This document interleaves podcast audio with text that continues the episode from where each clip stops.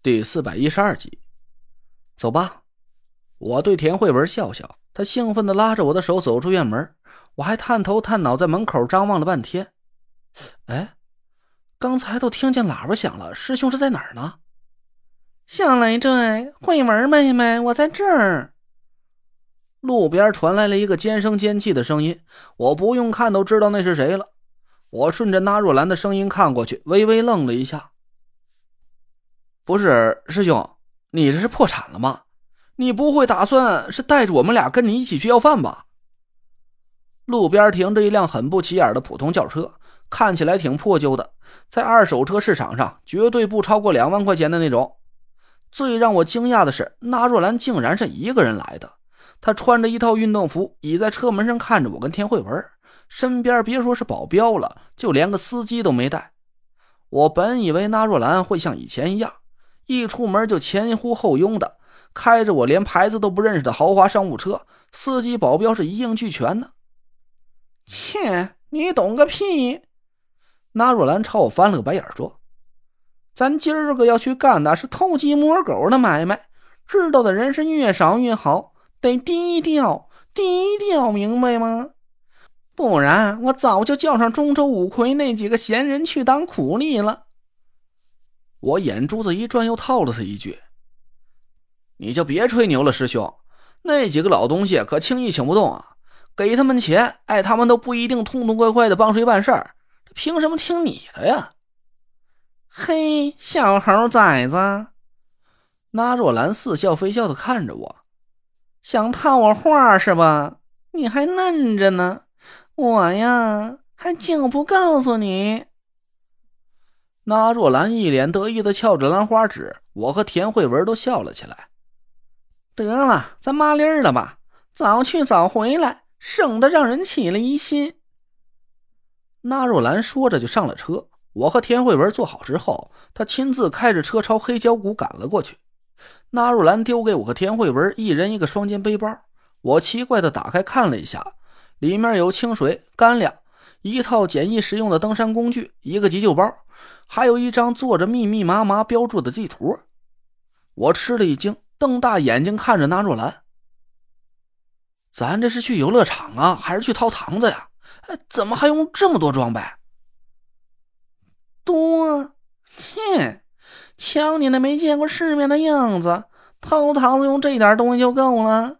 猪脑子！纳若兰显然是对我的疑惑很不屑。他白了我一眼，朝地图努了努嘴。这些年我自个儿也没少去勘探黑胶谷的地形，有些个复杂的呀，咱先往后放放。今儿个先去最简单的露天山地试试水你俩先熟悉一下地图，放松点。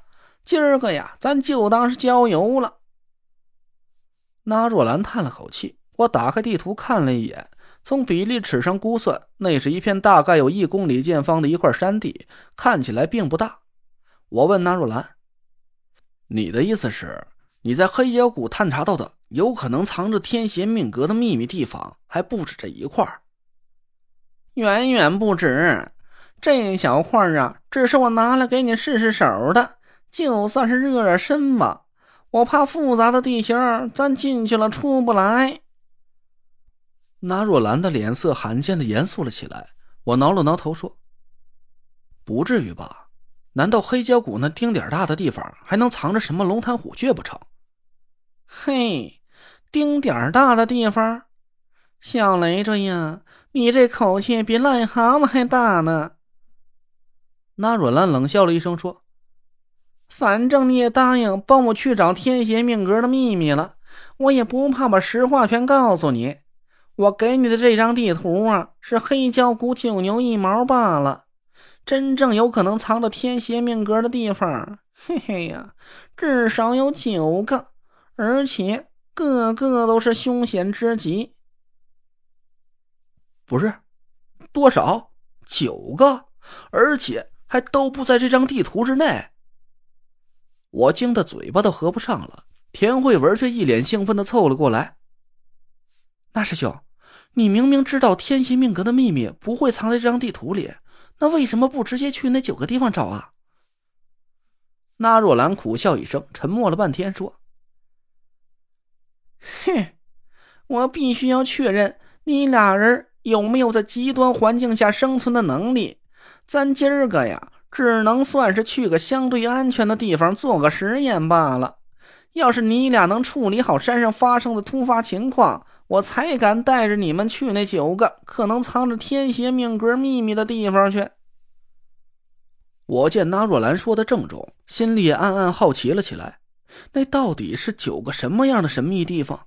就连那若兰这么厉害的人都心存忌惮，该不会是什么九幽地狱吧？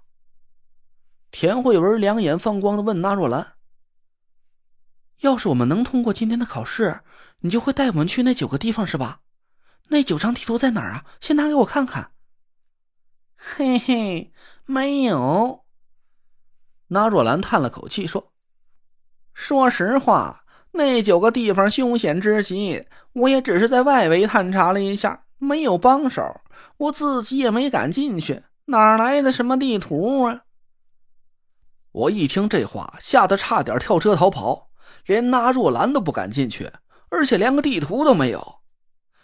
那若兰说的没错，这件事知道的人是越少越好。一来是不要暴露他身负天行命格的这个秘密，以免被存心不良的人所利用；二来没有师傅的亲口许可，我也不能暴露我和那若兰的师兄弟关系。所以这件事就只能是那若兰带着我跟田慧文去做，顶多再加上个花姐，只有这几个人知道那若兰的秘密。可花姐又不会风水术，她跟着我们一起来，什么忙都帮不上啊。我们是来寻找天邪命格秘密的，又不是让她来见宝捡漏的。带着她呀，只能是个要命的累赘。这么算下来啊，能直接参与到这个行动里的，就只有我田慧文和那若兰了。我心里暗暗把师傅给骂了个狗血淋头。这个老东西一天到晚就给我找这种危险的事去做，而且还都是不做不行，不做就会死的那种，根本没有选择项的无解题呀。哎呀，我这条小命啊，是早晚要被他给害死。